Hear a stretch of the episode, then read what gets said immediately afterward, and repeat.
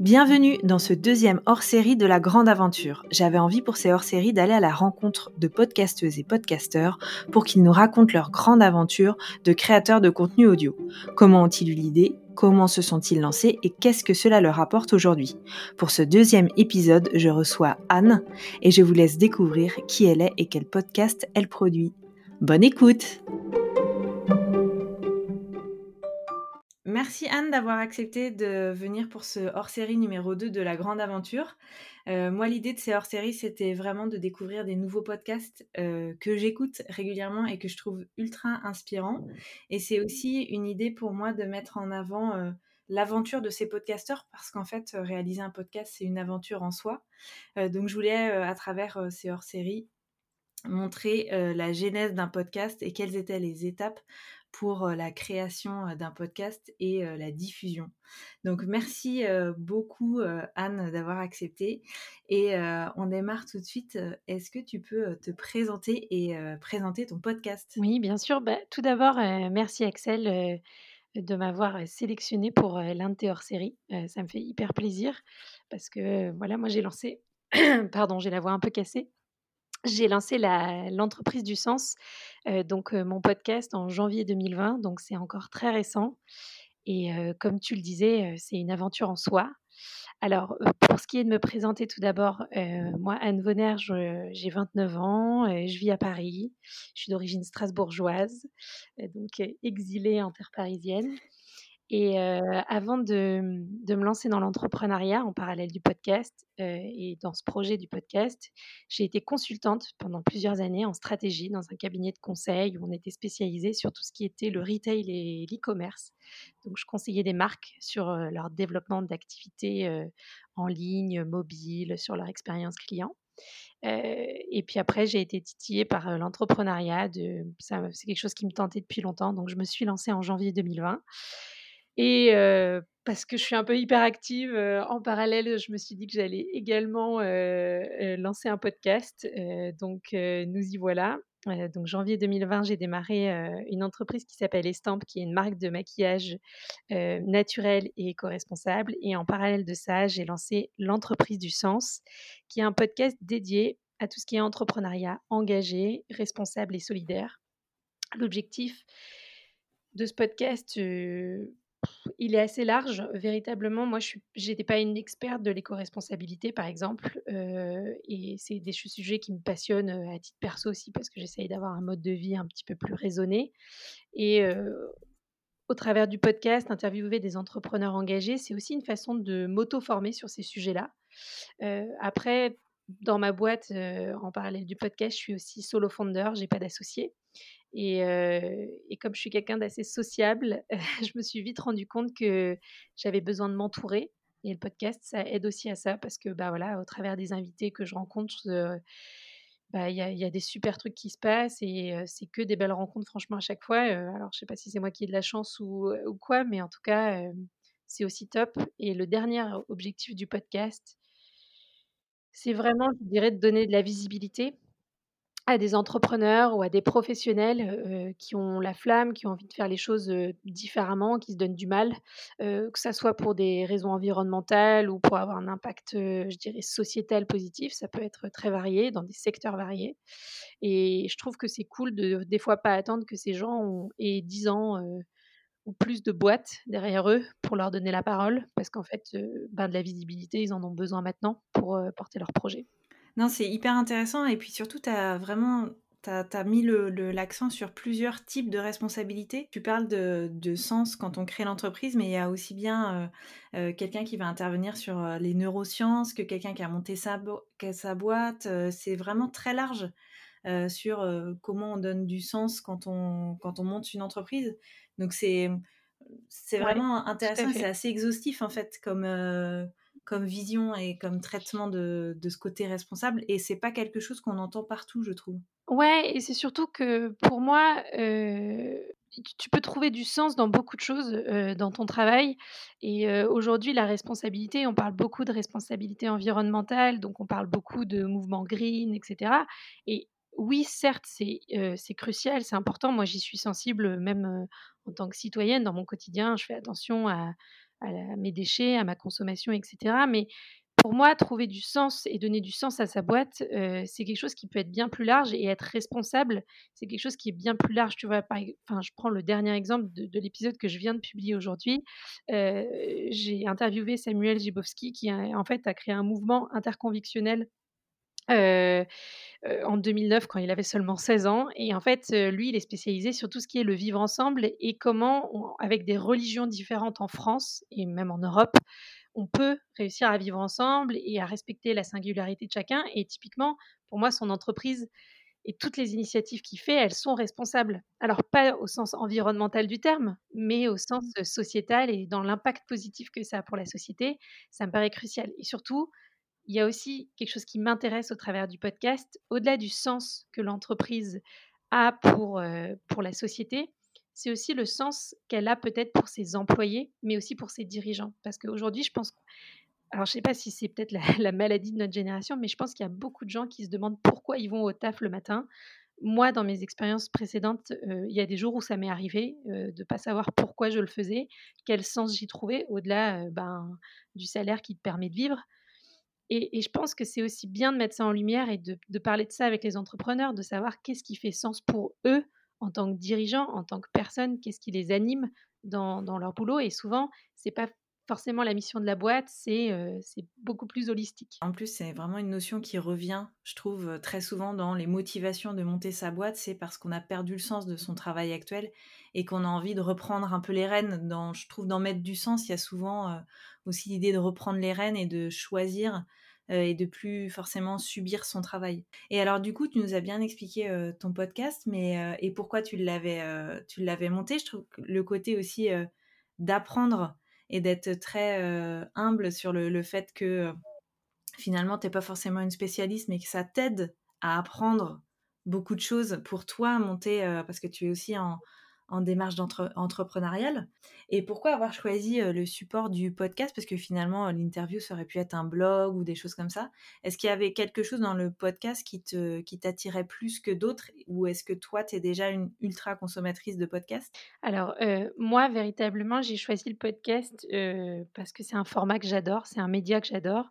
effectivement, pour, par rapport à ta deuxième question, oui, j'en écoute depuis très longtemps, depuis depuis plusieurs années maintenant. Je pense que les premiers podcasts que j'ai dû commencer à écouter, c'était en 2016-2017, quand ça a vraiment commencé à, émerger. C'était quoi les podcasts que tu écoutais à l'époque? Les tout premiers que, avec lesquels j'ai démarré, je dirais même le tout premier, parce qu'il y en avait vraiment un que j'ai dévoré au démarrage, c'était Génération Do It Yourself.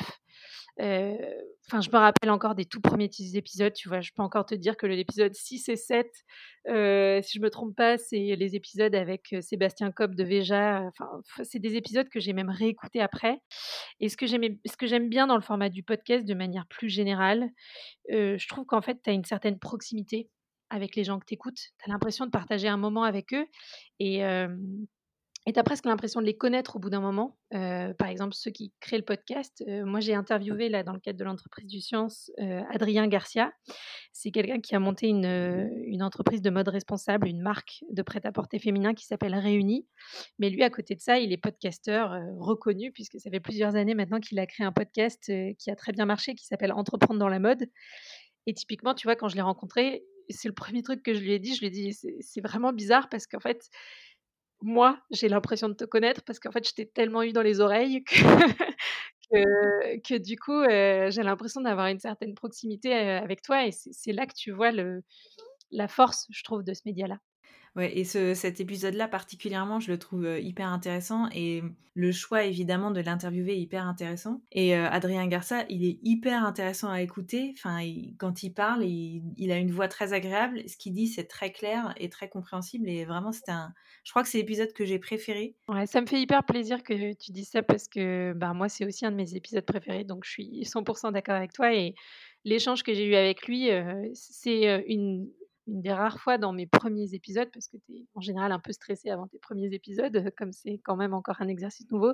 Je pense que c'est une des seules fois où j'ai oublié que j'avais un micro, qu'on enregistrait, etc. Parce qu'il est très humble, il est très sympa, il a une voix effectivement très posée pour, pour parler de ça de manière plus factuelle par rapport au podcast. Et en fait, tout ça, ça fait que tu as vraiment l'impression de partager, une conversation avec lui et tu en oublies, carrément l'enregistrement, quoi.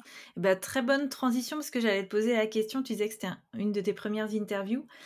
Justement, entre le moment où tu as eu l'idée de ce podcast-là et le moment où tu as fait ton premier enregistrement, pardon, heu, quelles ont été les étapes pour, heu, trouver un nom, le format? Est-ce que tu as tout de suite eu une idée très claire ou tu t'es posée pour vraiment, heu, définir les contours de ce podcast? Alors, l'idée du podcast, elle m'est venue assez rapidement parce que, comme je le disais, moi j'ai écouté pas mal de podcasts, notamment sur l'entrepreneuriat, ou axés un peu business parce que je trouve que c'est vraiment un super moyen d'apprendre plein de trucs donc je savais d'emblée que je voulais faire quelque chose qui touchait à l'entrepreneuriat, d'autant plus, pardon, que je me lançais là-dedans, heu, donc heu, je me suis dit: «Au moins, je m'identifierai à tout ça, ça me sera utile» et après j'avais envie, D'y trouver du sens, encore une fois et de parler peut-être de projets, plutôt à impact qui sont vraiment, porteurs de sens à plus d'un titre.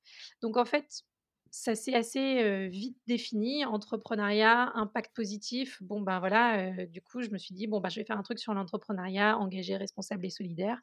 Je voulais pas me limiter à des secteurs en particulier. Donc, aujourd'hui, je traite de la mode, de la beauté, des neurosciences comme on l'a dit, de l'économie circulaire. Enfin vraiment, je je me limite pas parce que je trouve que peut y avoir plein de sujets à impact aujourd'hui dans la société dans laquelle on vit. Et après au niveau du combien de temps ça m'a pris entre cette idée-là, qui s'est dessinée de plutôt de manière plutôt rapide et le moment où j'ai fait mon premier épisode et où je l'ai publié, il s'est écoulé un mois. Ultra rapide. Je me suis dit: «Il faut que tu te fixes un délai qui soit challenging, mais réalisable».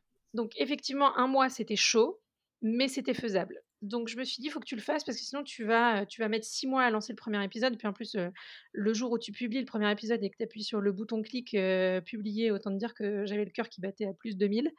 Heu, donc heu, je m'étais un peu imposé ça, heu, pour respecter une deadline et ce qui m'a pris du temps, bah, c'est déjà, j'ai travaillé avec une amie sur, l'illustration, du podcast, la pochette du podcast, donc ça, ça prend une deux semaines.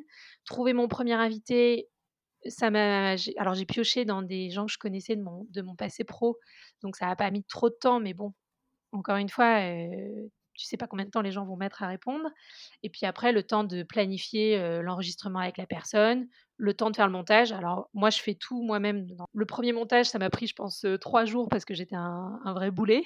Tout le monde, je pense, son premier montage a duré beaucoup, beaucoup de temps. Oh là là, ma maintenant, tu vois, je me dis: «J'arrive à le faire en 2 heures de temps», mais tout ça pour dire le délai, heu, 1 mois entre le moment où j'ai eu l'idée et le moment où vraiment, heu, le premier épisode était disponible, heu, en ligne sur les plateformes. Et est-ce que tu as fait des investissements pour te lancer? En termes de micro, en termes de matériel, ou des choses comme ça?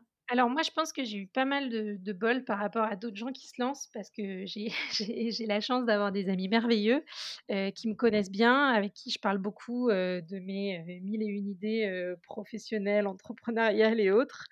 Et du coup, je suis née à la fin de l'année et donc fin 2019, heu, pour mon anniversaire, tous mes copains sont cotisés et m'ont offert en cadeau, le matériel de base, du bon podcasteur, donc un enregistreur, les micros, les fils de connexion et cetera. Donc c'est un investissement que j'ai pas dû faire et moi, les investissements que j'ai fait moi personnellement, ben, c'était, par rapport plutôt, à la ligne éditoriale, investir dans, l'illustration, au travail que j'ai réalisé avec l'illustratrice, heu et après des investissements, je dirais de temps, heu, tu vois? Heu, tout simplement le temps que tu passes et les autres investissements, bah, tu as la plateforme sur laquelle tu publies. Moi, je publie avec une plateforme qui s'appelle Ausha, A-U-S-H-A, qui après va te permettre de publier, directement ton podcast, de manière automatique sur, toutes les plateformes d'écoute qu'on connaît, Spotify, SoundCloud, Apple Podcast et ça, du coup, c'est des abonnements mensuels, mais franchement, c'est pas des investissements, importants donc donc voilà. Et ensuite, tu tu fais ton montage justement sur quoi? Alors, moi, j'utilise un logiciel qu'un de mes anciens coworkers, m'a conseillé, que je connaissais pas du tout, qui s'appelle Presonus Studio One. C'est un logiciel qui fait un peu peur quand on l'ouvre, mais en fait, il a passé 45 minutes avec moi et il m'a expliqué, la base de la base pour monter simplement et facilement un podcast. Et effectivement, j'ai trouvé ça hyper intuitif parce que tu vas tirer tes bandes son, faire les, petits, euh, les petites arrivées de son, les atténuer ou les, les augmenter en fonction de ton besoin. Et alors du coup, si on reprend les étapes de, création de, tes épisodes, aujourd'hui, comment tu euh, sélectionnes tes intervenants? En vrai, la, la, réponse la plus sincère et la plus honnête, je dirais que c'est par intérêt personnel euh, au démarrage parce que moi, j'ai pas d'ambition, euh, comment dire, euh, j'ai pas d'ambition, par exemple, de monétisation avec le podcast, euh, etc. En fait, moi, je veux vraiment mettre en valeur des, projets, des entreprises, des boîtes ou des entrepreneurs en qui je crois et, dont je trouve qu'ils ont des parcours ou des, solutions remarquables. Et typiquement, tu vois, les premiers épisodes, j'ai utilisé des boîtes dont j'avais soit utilisé les services, soit que j'avais déjà rencontré, que je connaissais déjà, et je m'étais dit punaise, ces mecs-là sont trop smart. Euh, faut absolument parler de ce qu'ils font. Et euh, en fait, je les choisis pas du tout en fonction de la taille de l'entreprise, de leur chiffre d'affaires, parce que de toute façon, moi, le cœur du podcast, c'est au contraire de parler d'entreprises qui dépassent cette notion de rentabilité, en fait. C'est-à-dire que, bien évidemment, une boîte doit être rentable pour vivre et doit créer de la valeur économique. C'est, juste le cœur du réacteur, sinon elle peut pas être pérenne. Mais je veux vraiment parler de boîtes qui transcendent cette notion-là et qui vont bien plus loin dans le sens qu'elles apportent. Donc, je les sélectionne pas du tout en fonction de la taille de l'entreprise ou de son chiffre d'affaires, mais plutôt vraiment bah, en fonction du sens, d'où le nom de l'entreprise du sens pour le podcast. Et quand on a échangé ensemble, tu me racontais que pour ton, ta première interview, c'était quelqu'un que tu connaissais et avec lequel tu étais à l'aise, et c'est quelque chose qui est revenu aussi dans le premier hors-série avec Noémie? Euh, qui nous expliquait que euh, pour sa première interview, pareil, elle a pris quelqu'un euh, qu'elle connaissait bien, avec qui elle était à l'aise, parce qu'elle trouvait que c'était beaucoup plus simple, parce que c'est quand même stressant une première interview. Est-ce que toi, tu peux nous raconter cette première expérience? Comment tu t'es sentie? Est-ce que c'était compliqué euh? Euh, Honnêtement, moi, je suis 200% d'accord avec Noémie. Euh, alors moi, mon premier invité, c'était Tanguy Frécon, qui est le cofondateur d'une entreprise qui s'appelle Lizzy. Lizzy, qu'est-ce qu'ils font? Ils aident en fait des marques établies, comme Decathlon par exemple, à créer des nouveaux business models où ils vont proposer non plus aux gens d'acheter et donc in fine de jeter leurs biens, mais de les louer et ensuite, c'est la marque elle-même qui va s'occuper de les réhabiliter, de les réparer et de les remettre dans le système et vraiment de créer on the side, si je puis dire, sur le côté, vraiment une économie circulaire intégrée à leur offre. Donc, Comment j'ai rencontré Tanguy? Moi, je l'avais rencontré dans mon passé de consultante en retail et en e-commerce. J'étais allée à un événement, il était incubé à l'accélérateur de Lafayette Plug and Play, qui est assez connu sur Paris. J'étais allée à un événement, il était speaker, et je m'étais dit, sa solution est juste trop intelligente. Parce qu'en fait, il va aider les marques à faire à sauter le pas parce qu'en fait aujourd'hui les marques qui sont des gros paquebots elles ont du mal à être innovantes sur ces questions-là et à vraiment se lancer et à tester et en fait lui il enlève tous les les pain points, les, toutes les difficultés que les marques peuvent avoir pour se lancer. Et en fait, il prend ça en charge et il les aide à le réaliser. Et du coup, à la fin de l'événement, j'étais allée lui parler. Je, lui ai posé un milliard de questions sur, sur sa boîte parce que je trouvais que c'était super intelligent et vraiment prometteur. J'ai eu un très bon fit humain avec lui, on était restés en contact. Et du coup, euh, quand j'ai démarré le podcast, je me suis dit, bah, je vais lui demander à lui, euh, de un, parce que je trouve que sa solution euh, et son idée est, vraiment absolument géniale. et en plus, j'ai eu un super fit humain avec lui. C'est quelqu'un de très gentil, très agréable, extrêmement pointu aussi dans, tout ce qu'il dit. Il a eu des belles expériences professionnelles avant, donc il connaît très bien son sujet et voilà et du coup je lui ai écrit, très amicalement et il m'a dit: «Bah, écoute avec plaisir, j'ai jamais enregistré de podcast, ça me fait plaisir, de le faire» et c'était hyper, hyper chouette parce que quand il est arrivé, on a enregistré ça en plus, en temps de grève au mois de décembre à Paris, en fin de journée je crois qu'on s'est vu genre, de 20:00 à 21:00 pour enregistrer donc tu vois? Faut avoir quelqu'un qui est déjà, euh, comment dire, un peu déterminé pour, euh, pour enregistrer le podcast avec toi.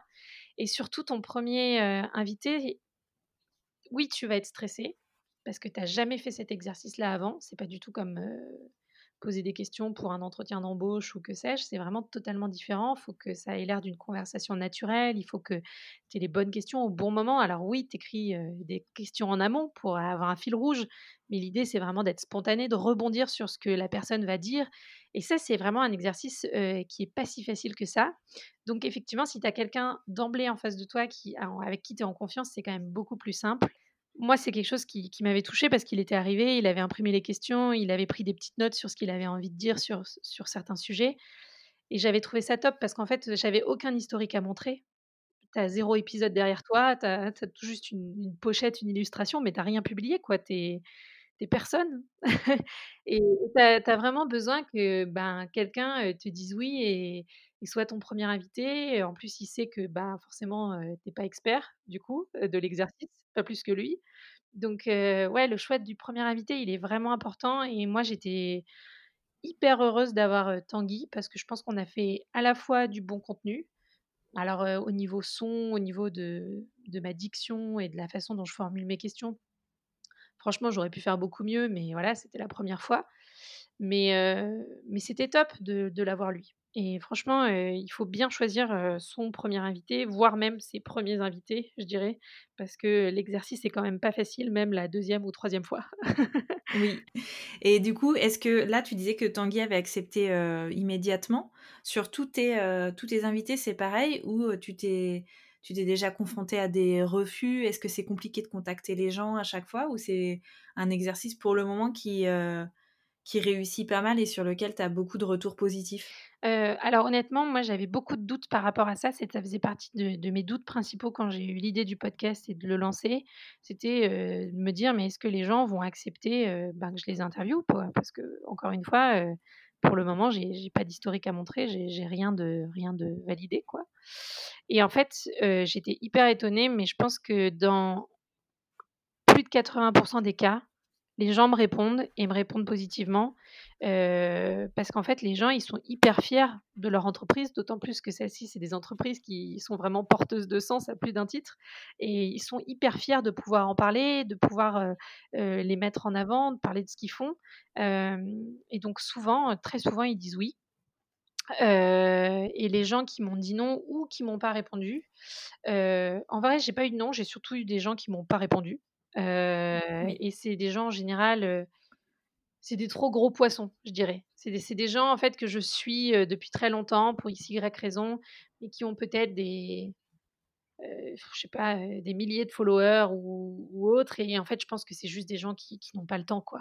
Bah oui, je comprends. Mais je, suis persuadée que le, le, le, format du podcast est beaucoup plus accessible et j'ai le sentiment aussi que les gens acceptent plus facilement parce qu'il n'y a pas cette notion d'image, le côté discussion est beaucoup plus sympathique et le fait qu'il n'y ait pas du tout d'image, je pense que ça, ça lève un peu des barrières qui font que les gens acceptent plus facilement. En tout cas, c'est, c'était mon sentiment et j'avoue que Noémie m'a dit la même chose et toi, tu me dis la même chose. Donc j'ai l'impression que les gens sont vraiment plutôt hyper ouverts à répondre à des podcasts. Et aussi, je pense que ça vient du fait qu'aujourd'hui, les podcasts, il n'y a pas, alors à part les très gros podcasts où il y a une notion de business derrière, aujourd'hui, c'est quand même encore assez à la marge, ce qui fait que c'est c'est pas encore trop contrôlé par ça. Ouais, tout à fait. versus Instagram, par exemple. Totalement. Et moi, c'est ça qui m'épatait, c'était de me dire que les gens vont t'accorder une heure, une heure et demie de leur temps juste sur la base de la bonne volonté. alors, oui, évidemment, il y en a qui pourront te dire, bah oui, mais en même temps, tu leur donnes de la visibilité, tu, tu les aides à communiquer sur leur boîte. Mais bon, je suis quand même, on, est, on, est des bébés, tu vois, et j'ai même. Alors, tu me diras, 300, 300 écoutes, ça reste 300 écoutes sur un épisode, mais, mais bon, j'étais épatée que les gens le fassent de, si bonne foi, avec tant de, spontanéité. Et je pense que c'est pas non seulement qu'ils sont ouverts, mais c'est vraiment qu'ils sont fiers. Et ils sont hyper fiers de parler de ce qu'ils font. Tu vois, moi, quand tu m'as contacté, j'ai tout de suite dit oui parce que déjà, j'adore rencontrer des gens et de deux, je suis super fière qu'on puisse s'intéresser à l'entreprise du sens, dire que ça fait six mois que je l'ai lancé et moi, je l'adore mon projet, tu vois, et je suis fière de pouvoir en parler. Ouais, je comprends. Bah, me merci encore d'en parler parce que c'est pour ça qu'existe ce hors-série, donc c'est top. Heu, est-ce que et bah, justement parlons de la suite. Heu, alors non, j'ai une petite question avant. Heu, une fois que tu as enregistré et que tu as diffusé, qu'est-ce que tu fais ensuite pour promouvoir ce podcast? Ça, c'est quelque chose où j'ai pour le si je suis encore une fois tout à fait transparente et honnête, j'ai pas été excellente sur ça, au démarrage parce que j'avais tellement de doutes sur le fait que le podcast fonctionne, que les gens, acceptent d'être invités du podcast et cetera, que je m'étais un peu dit: «Tu vas monter les épisodes, les 3 premiers, tu vas les publier et puis après on verra». Heu, on va déjà commencer comme ça, et je publiais un petit peu sur, heu, LinkedIn et cetera et en fait, heu, là, depuis peu, j'ai vraiment commencé à développer les réseaux sociaux vraiment sous le nom de l'entreprise du sens, donc les réseaux sociaux du podcast, à savoir un compte Instagram, un compte Twitter, une page, LinkedIn dédiée à l'entreprise du sens et et aujourd'hui, ça, je m'applique à le faire dès que j'ai publié l'épisode. C'est de se dire: «Bah, je publie automatiquement sur Instagram plusieurs pu publications, des stories, je publie sur Twitter, je publie sur LinkedIn» et voilà, j'essaye vraiment de relayer au maximum, le podcast. Et est-ce que tu imaginais que ça te prendrait autant de temps? Parce que moi, j'ai été super surprise par ça. Je pensais qu'en fait le podcast, une fois que tu as enregistré ton podcast, tu l'as monté, tu l'as diffusé, en fait, dans mon esprit, ça allait prendre 70% du temps et puis, le fait de le relayer 30% mais en fait non. Il y a un vrai écosystème de visibilité du podcast qui prend aussi beaucoup de temps finalement. Heu, moi, j'étais un peu comme toi pendant longtemps quand j'écoutais mes podcasts, sans savoir encore que je voulais en créer un moi-même. Heu, je me disais: «Bah, franchement, c'est trop top, tu passes une heure avec la personne et puis, paf paf, c'est réglé, heu, ton épisode est prêt, quoi». C'est un peu comme ça que je voyais parce que ça paraissait si, heu, si facile et si spontané quand tu l'as dans les oreilles et heu et 1 an avant de monter le podcast, j'étais dans un coworking où je me suis liée d'amitié avec, avec, Chloé, Chloé Vibo qui a une, un studio justement, dédié au podcast qui s'appelle Encore Encore. Un un gros bisou à Chloé si jamais elle m'écoute. Et en fait, elle, elle a monté tout son business sur ça. Elle fait des podcasts pour, des marques, pour des professionnels et cetera et elle passe sa vie à faire ça et moi j'ai passé 1 an en coworking à côté d'elle, à la voir monter les podcasts, faire tout le travail, bah, qu'on ne voit pas en fait, et en fait, je me suis rendu compte que c'était, bah, colossal et surtout qu'en fait, beaucoup de gens payent des professionnels tels que Chloé, heu, bah, pour faire, heu, les montages, même écrire la ligne éditoriale, heu, le le contenu, et le déroulé des épisodes. Il y a des gens qui vraiment, délèguent, la totalité de cette tâche, bah, voilà, à des gens tels que tels que Chloé et ça ça fait bien prendre la mesure que, bah, c'est ça peut être un métier à part entière, donc ça prend beaucoup de temps effectivement. Et toi, par exemple, un épisode aujourd'hui entre le moment où tu contactes la personne, la diffusion et toute la promotion, ça te prend à peu près combien de temps? Dans ton planning, par exemple? En général, je vais me bloquer un moment de la semaine, 1 heure, 1 heure et demie où j'ai listé, je dirais, 5 personnes que j'ai vraiment envie d'avoir sur le podcast et pendant cette heure et demie, je vais faire mes messages ultra personnalisés, heu et cetera et cetera pour les approcher, leur écrire et bah, obtenir une réponse, d'eux pour, les avoir, comme invités ou non sur le podcast et après, l'enregistrement, c'est 1 heure avec la personne. Je j'essaye de planifier ça assez rapidement parce que, encore une fois, j'aime bien m'imposer mes propres deadlines parce que sinon, si tu laisses trop traîner après, c'est c'est pas bon et entre le moment où j'enregistre avec la personne et le moment où je publie l'épisode, heu, désormais, parce que maintenant j'ai amélioré mon rendement sur le montage des épisodes, heu, c'est très rapide. Heu, tu vois, typiquement, l'épisode que j'ai publié aujourd'hui avec Samuel Gibowski sur, les religions, la singularité, le vivre ensemble, je l'ai enregistré hier matin. Je l'ai monté, hier soir et encore un peu ce matin et il est sorti aujourd'hui, donc heu, 24 heures. Bah, top et qu'est-ce que tu vois comme évolution? Par exemple, comment tu vois ton ton podcast dans 6 mois, 1 an? Est-ce que tu as déjà des idées, d'évolution? Même si tu vas pas forcément les mettre en place tout de suite, mais est-ce que tu sais vers où tu veux l'emmener un peu plus loin? Oui, alors il y a 2 éléments principaux. Quand j'ai démarré, encore une fois, parce que j'étais pas sûre d'avoir, tout de suite, beaucoup d'invités, de contenu, enfin, il y avait beaucoup d'incertitudes au démarrage. Je m'étais dit: «Je vais faire une publication, un épisode par mois». Aujourd'hui, comme je vois que j'arrive à avoir, des invités, puis encore une fois, bah, j'ai des épisodes, désormais, à montrer pour attester de l'existence du podcast et de l'intérêt qu'il peut générer. Je voudrais passer à deux épisodes par mois, avoir une publication bimensuelle. Je trouve que ça serait vraiment top et je trouve que c'est le bon équilibre entre ben, ma boîte perso dans le secteur des cosmétiques et le podcast, parce qu'après, il ne faut pas non plus que le podcast soit trop chronophage et que ça me ralentisse sur mon projet entrepreneurial. Et le deuxième point, en plus donc des, publications désormais bimensuelles, je voudrais faire une série d'épisodes dans l'entreprise du sens où pour le coup, je n'ai pas d'invité, mais je raconte des anecdotes très courtes de mon expérience entrepreneuriale. Vraiment des épisodes, tu vois, genre de 10 minutes on démystifie un peu le mythe de la vie d'entrepreneur, c'est trop cool, c'est l'indépendance, c'est la liberté. Enfin, tu vois, un peu ce qu'on t'a vendu au démarrage. et, vraiment en parler dans les, dans les.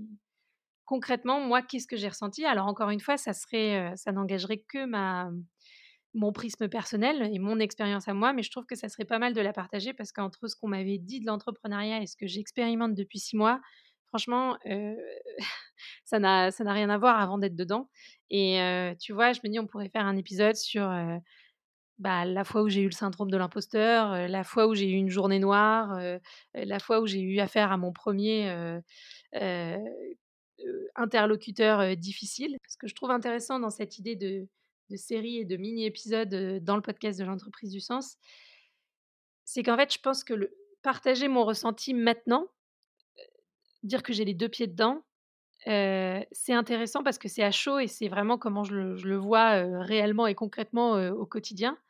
Et je pense que si je relatais mon expérience entrepreneuriale avec plus de recul dans deux ou trois ans, bah, ça serait pas du tout pareil. Ça serait beaucoup plus glamour, beaucoup plus romancé. Là, tu vois, je sais pas si je vais réussir ou si je vais échouer dans ma boîte.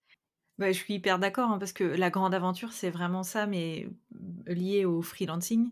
L'idée, c'était vraiment de partager à chaud. Et en plus, si je peux t'encourager à le faire, c'est que je trouve que c'est un vrai exutoire, en fait, de pouvoir le raconter. Ça oblige à prendre du recul. Et les, quand il arrive des choses pas très agréables, comme tu disais, avoir quelqu'un au téléphone de désagréable ou quelqu'un qui est un peu méprisant, par exemple, le fait de le raconter régulièrement, bah, c'est un peu comme aller chez le psy, quoi. C'est on, vide, on vide ses tripes, on vide son cerveau et après on est, on est un peu plus posé. Donc moi, je t'encourage carrément à le faire, hein, au contraire. Ouais, je, réfléchis, tu vois, à quel format prendre, mais en tout cas, moi, typiquement, dans la grande aventure et dans ce que tu fais, c'est ça que je trouve top. Surtout que pour avoir vu plein de freelance, tu vois, dans, dans le coworking où j'étais avant, bah, notamment la, cette amie Chloé dont, je parlais qui, faisait des montages de podcasts et qui créait des podcasts de zéro pour, pour des marques, bah elle, elle était freelance et j'ai vu l'incertitude aussi, tu vois, de pas savoir quand est-ce que tu auras des missions, pas de missions, du boulot, pas de boulot, des rentrées d'argent, pas de rentrées d'argent, etc. Et, je trouve que c'est chouette d'en parler et tu as toujours besoin d'être un peu mentoré. Et si en écoutant un podcast, tu peux trouver ça, je trouve que c'est top, quoi, tu vois? Et si en plus, moi, c'est un exutoire pour moi, franchement. Mais je, autant je savais très bien, enfin, si j'ai monté le podcast, c'est aussi parce que je suis entièrement d'accord avec toi sur le côté mythe, que ce soit du freelance ou de l'entrepreneur. Le côté très, je vais caricaturer, mais on se lève quand on veut, on travaille quand on veut, tout ce qu'on fait, c'est génial parce qu'on choisit tout. Je, ça, je savais très bien que ça allait pas être le cas. Moi, je m'y attendais à fond. Et c'est aussi pour ça que je voulais faire le podcast, pour démystifier ce côté-là, parce que parce qu'à un moment j'en ai marre qu'on voit que sur LinkedIn des gens qui se lèvent à 6 heures du mat pour faire leur jogging et revenir, enfin bon bref, que la, la vie avec, des trucs que personne ne fait. et par contre, le côté effectivement, je prends du recul et exutoire, je l'avais pas du tout anticipé et, et vraiment c'était un truc, c'est un truc auquel maintenant je suis un peu addict, quoi. Je trouve ça bah, hyper intéressant. Écoute, on verra. Pour l'instant, je, réfléchis à cette partie-là, mais c'est pas fait encore. Est-ce qu'il y a des gens que tu rêverais d'interviewer dans l'entreprise du sens? Alors, il y a une personne qui me vient en tête. moi, je rêverais d'avoir une, fille qui s'appelle Camille, qui a créé un compte Instagram qui s'appelle Je m'en bats le clito. bon, déjà le, le, nom du compte annonce la couleur, mais moi j'adore. C'est, une féministe engagée et en fait, elle traite, notamment de tous les sujets qui touchent à l'éducation sexuelle et en gros, elle a un compte Instagram qui aujourd'hui a totalement explosé. Elle a, je sais plus combien de centaines de milliers de followers, heu, et vraiment, elle va parler, du plaisir féminin, du plaisir, masculin, de voilà, de de plein de tabous qu'il y a autour de la sexualité. Pour moi, tu vois, c'est aussi une forme, heu, d'initiative, heu, de projet à impact, heu, parce qu'encore une fois, ça impacte la société je pense de manière positive parce que ça la libère de tabous, qui font plus de mal que de bien et typiquement, tu vois, elle, ben, j'adorerais l'avoir sur le podcast.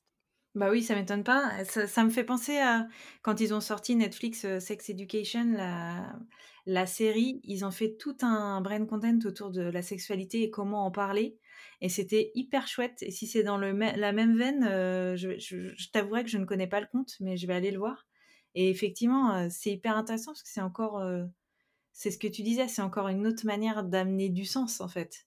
Bien sûr et il y a un autre compte que j'adore et j'ai aussi contacté la fondatrice, la créatrice de ce compte, sur, Instagram.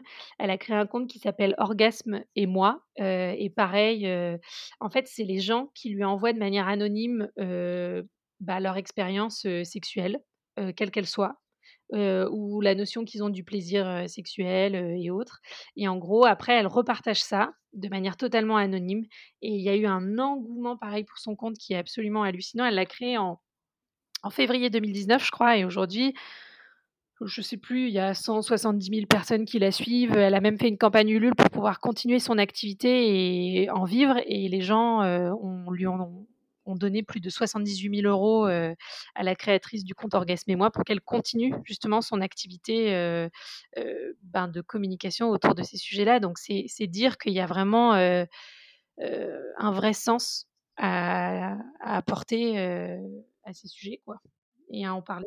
Et à l'inverse, est-ce que tu Ouais. aimerais connaître, la genèse d'un podcast que tu écoutes depuis longtemps et qui pourrait venir justement parler de parler de son podcast dans la grande aventure?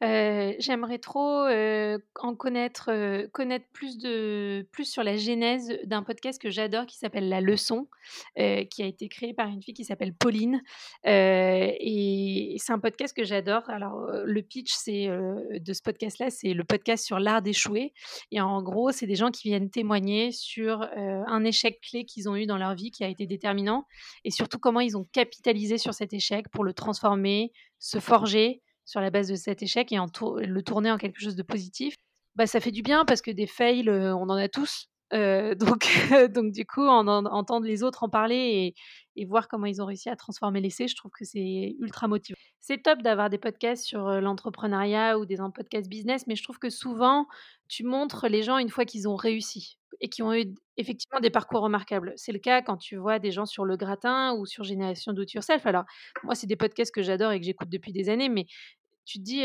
d'ici que j'arrive à ce stade-là et que j'arrive à faire peut-être le quart de ce que cette personne a fait, franchement, on n'y est pas encore.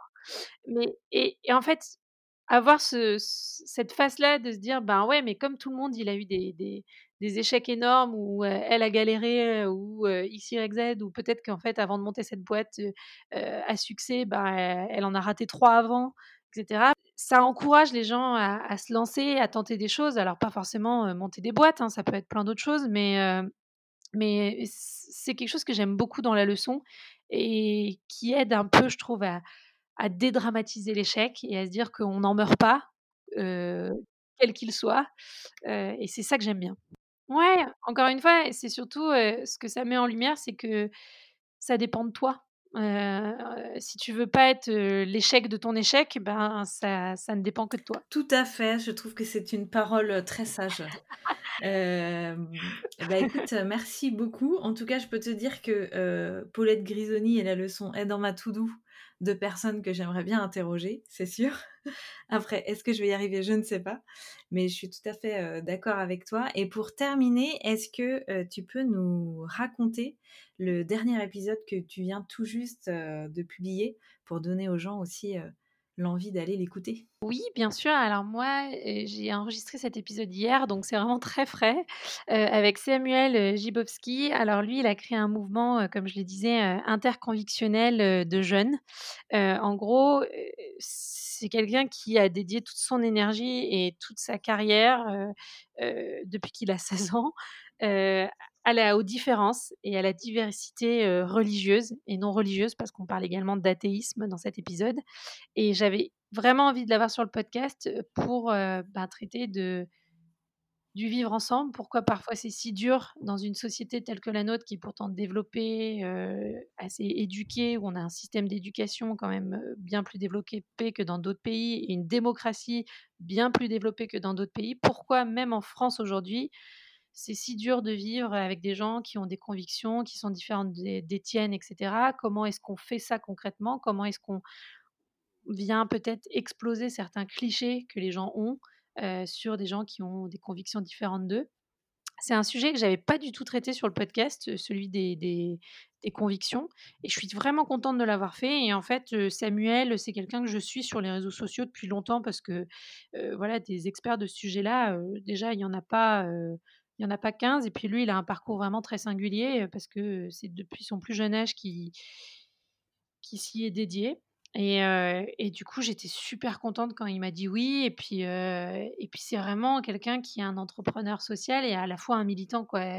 Pendant une heure d'enregistrement avec lui, dès que je lui posais une question, même pose une question, je dirais, assez simple, assez courte, j'avais l'impression de le lancer sur un nouveau débat, sur un nouveau sujet, etc. Parce que il a ça dans les tripes. Quoi. Et du coup, avoir sa vision à lui de la société de demain et de comment demain les gens vont, vont réussir à, se respecter les uns les autres, à exprimer leur singularité et en même temps à servir le bien commun et je dirais respecter aussi les, les, valeurs de la République, c'est quelque chose qui est top quoi. Bah, très bien, bah, en tout cas ça donne envie. Je pense que je vais aller écouter. J'avoue que je ne l'ai pas encore écouté, mais j'ai très envie d'écouter du coup cet épisode numéro 7 de l'entreprise du sens.